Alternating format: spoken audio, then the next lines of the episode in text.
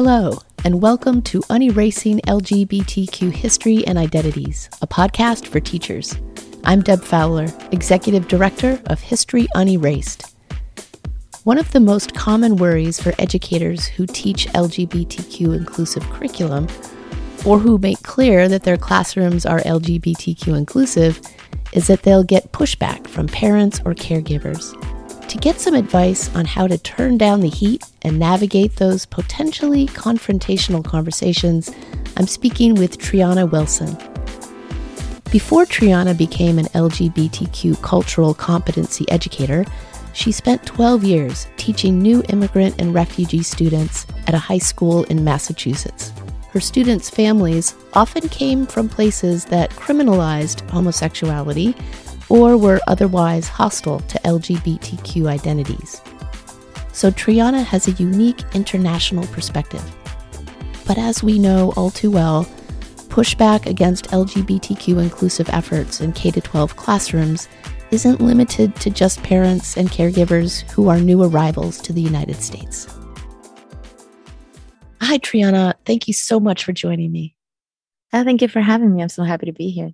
So, Triana, the subject we're talking about today is mm-hmm. extremely complex. And as we all know, there are no magic phrases that will dissolve the resistance or antagonism that certain parents or caregivers will express when it comes to teaching LGBTQ inclusive curriculum or simply to schools expressing support for LGBTQ students and their identities.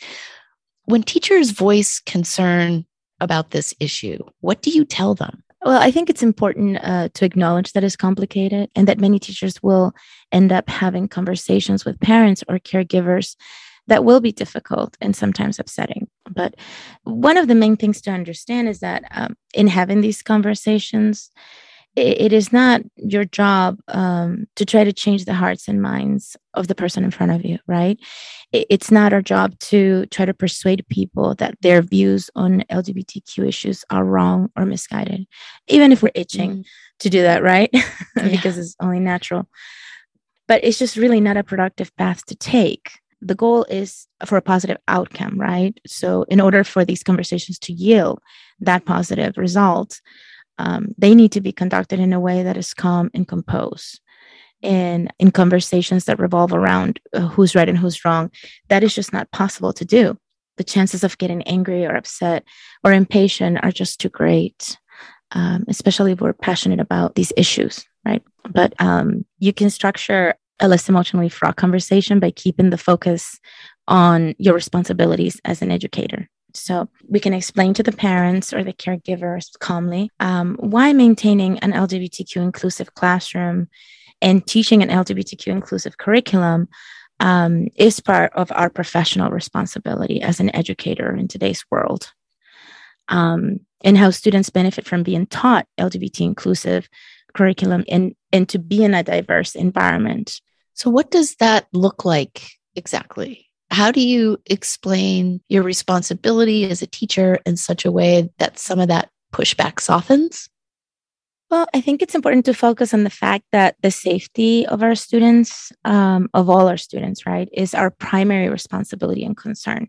So while they're in school, we're giving them room to reflect and explore and express themselves in a safe environment. Safety is the one pillar I felt that I could always lean on when I was dealing with parents that challenged um, a lot of this information.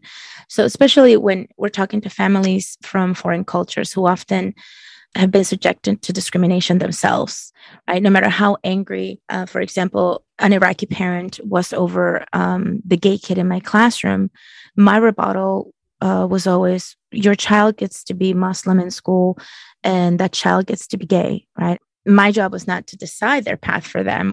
It was just to make it okay for everyone to be who they are and be safe in doing it. And on that point, you also have the law to back you up. That's right. I think it, it's important to calmly remind parents and caregivers of the existing laws. It will take some pressure off of you even though um, the legal landscape of LGBTQ people in this uh, country keeps changing, in our public schools, at least LGBTQ people are protected from discrimination. Students are protected against discrimination and harassment based on their race, um, national origin, sex, etc. those protections are there and they extend to LGBT students just as they extend to people who practice certain religions or people with disabilities, for example. That's really important to hit is that yes, the reality is LGBTQ people are here and by law they have rights. Correct. Um, also, certain states mandate the teaching of LGBTQ inclusive curriculum. If that's the case in your state, don't hesitate to bring that up. Um, by teaching this material, you are following the law. Absolutely. I believe there are six states currently, and there are many more in process of mandating LGBTQ inclusive curriculum. That's right. Triana, earlier you also mentioned that it can be useful to explain to parents or caregivers that being educated in a broadly diverse environment benefits their children. How do you make the case for that? That is actually simple because my job as an educator is to make them as prepared as I can for the outside world. At university and the workplace, they may work with different people, different from them, right? So to set them up from success and to best prepare them for the future, they need to learn how to interact in all that American society offers, regardless of their beliefs. So my question to parents would always be, would you like your child to be successful? And usually a yes. Um, then I have to teach them how to deal with people from all walks of life. An education policy that is LGBT inclusive mirrors the principles of American democracy. Yes. Um, in our schools, we're teaching students in a safe and protective environment what America is, or theoretically what it's supposed to represent. And that is the America that they will encounter when they leave school. Yeah. And, and it makes them better citizens when you think about it, right? When people are a little bit more open to interacting with others. Um, putting LGBT issues down for a moment, but let's say different religious values, different cultural values. It, it's an asset that people learn how to have civil discourse in their workplace and how to work well with others, no matter who the others are. That's a fantastic perspective and helpful framing to think about before engaging in those conversations with parents and caregivers. Absolutely. You want your child to succeed. I would like to give them as many tools as possible to make that happen. Let's team up and, and do that somehow. We don't have to agree on everything. Yeah, that's a fundamental core piece. All families want their children to have a better life and to be successful and safe and happy. Um, yes, and in difficult conversations, it's useful to keep that in mind because it will make it easier to maintain um, a compassionate perspective. In general, try to remember that fear is often expressed as anger. And to be fair, I would rather have a parent that cares enough to be angry with me. We can always work with a parent that cares. So, parents are afraid about losing their child, um, becoming estranged from their child having their child perhaps reject the environment in which they were raised. Um, how we relate to our, our culture and our families is something that for many of us evolves. It's a negotiation, uh, a process of setting boundaries. Uh, but that process is painful sometimes.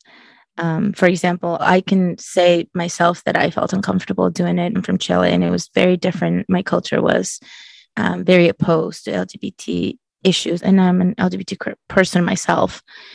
Um, so s- students may be earnestly seeking, they may be trying to find their voice, may try to advocate for themselves. Uh, but parents or caregivers may see that instead as a willful act of rebellion or disrespect. And they may fear that these disagreements are the beginning of their child's wholesale rejection of their culture. So try to be compassionate toward parents and caregivers while also reminding them that you will safeguard your students' uh, rights to express themselves and to form their own opinion.